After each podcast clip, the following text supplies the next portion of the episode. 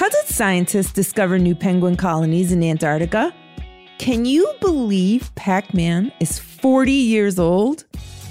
I'm Bethany Van Delft, and we'll get into all this and more on today's The 10 News, the show where, in the time it takes to eat all the dots inside a maze while avoiding four pesky ghosts, we find out what's up in the world.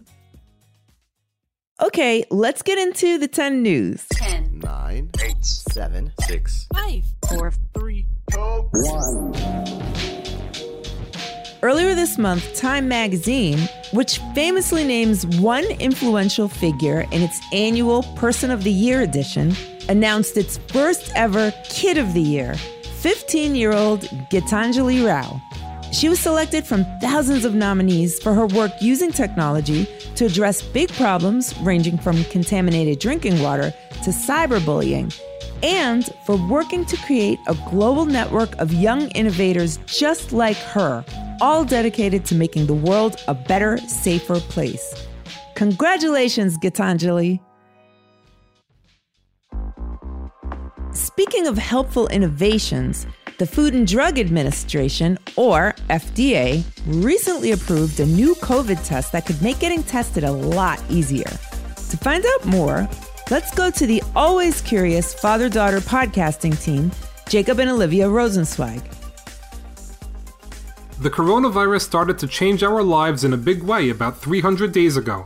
In that time, about 300 tests have been approved by the Food and Drug Administration to test for COVID, but there is a new COVID 19 test that truly sets itself apart from the others. And that's because you can do the test at home by yourself and get results in just 30 minutes. Oh, wow, man. So, this is how it works. First, the test has to be prescribed by a doctor or other healthcare provider.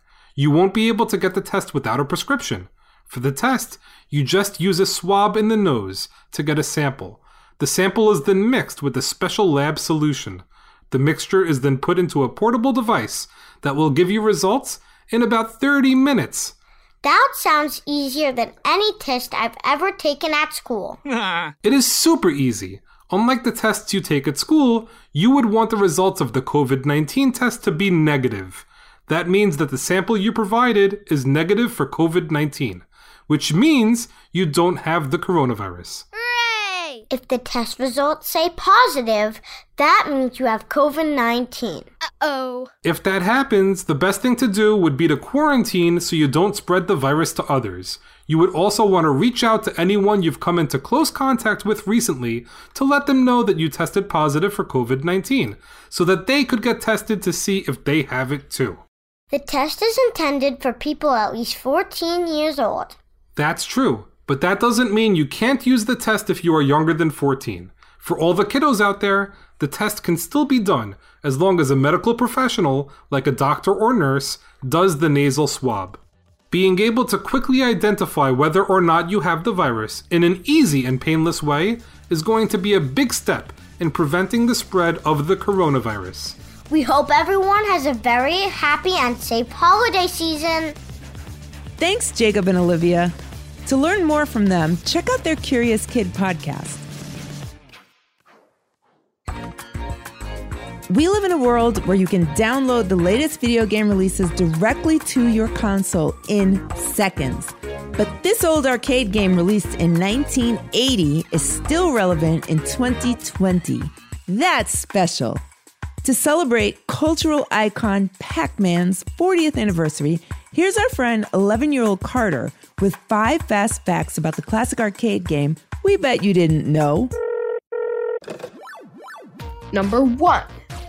The game was created by Japanese video game designer Toru Iwatani when he was 24. He said the idea came to him after he took a slice from a pizza. Number 2. The highest possible score in Pac Man is, drumroll please, 3,333,360. Gamer Billy Mitchell became the first person to ever achieve that high score back in 1999, nearly 20 years after it was released. Talk about a hard game. Number 3. All four ghosts have both English and Japanese names. In English, they're Inky, Blinky, Clyde, and Pinky. And in Japan, they're Chaser, Fickly, Ambusher, and Stupid. Number 4. There were only three people involved in making the game. Toru worked on design and planning. Another person worked on programming and development, and the other did the music. Number 5. Pac Man was originally called Puck Man, a play on the Japanese onomatopoeia Paku Paku or Chomp Chomp in English. And there you have it. Not to brag, but my mom's pretty good at Pac Man. Thanks, Carter. Have you ever played Pac Man before? I bet there are some parents out there who would love to play it with you.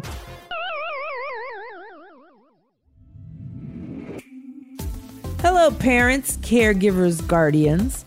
On behalf of the 10 News, here is a heartfelt thanks for listening. We are so grateful to be sharing news stories for the whole family with you. If you are enjoying the show, we have the teeniest, weeniest little favor to ask. All you have to do is go to Apple Podcasts and give us a rating and a review. Five stars, fingers crossed. No pressure. Do you know what time it is? It's time for your trivia question of the day. And here to help us out is our favorite nature nerd, Lane Farber. It's the holiday season, so you know what that means. Time to pay homage to everyone's favorite flightless bird, the penguin. There are 18 species of penguin, most of which live in places where it's cold, like really cold. One of such penguins is the emperor penguin, which lives in Antarctica. Emperor penguins are the biggest species. They can weigh up to almost 100 pounds and stand around four and a half feet tall. That's roughly the size of a fifth grader. Even though they're quite large, many colonies of emperor penguin went undiscovered. Until now, that is. So, how did scientists find these well hidden penguin colonies? Was it A. Satellites tracked trails of black feathers left on the white snow? B. Satellites tracked poop stains left on the white snow? Or C. Satellites tracked a penguin tap dancing on a mountain? If you guessed B, you're correct. Scientists use satellite images to track and locate these poopy penguins. What? Strange, but true. Um, that's kind of gross, but also pretty fascinating. To learn more from Lane, check out her Nature Nerds podcast. Time is up. That's the end of the 10 for today. You can catch new episodes on Tuesdays and Thursdays. The 10 News is a co production of Small But Mighty Media in collaboration with Next Chapter Podcast and distributed by iHeartRadio. The 10 News writing team is led by editorial director Tracy Crooks with contributions from Stephen Tompkins, Jacob Rosenzweig, and Lane Farber. The creative producer is Jenner Pasqua. Marketing is led by Jacob Bronstein with social media and web support by Stephen Tompkins and Adam Farr. Editing and sound design by Pete Musto under the production direction of Jeremiah Tittle. Executive producer Donald Albright and show creator Tracy Leeds Kaplan round out the team. If you have questions about the show, a story idea, or a fun fact you want to share, email us at hello at the10news.com. And don't forget to subscribe, rate, and review the 10 News on Apple Podcasts, iHeartRadio, Spotify, or wherever you listen to podcasts. I'm Bethany Van Delft, and thanks for listening to the 10 News. Now, go try to beat that Pac Man high score.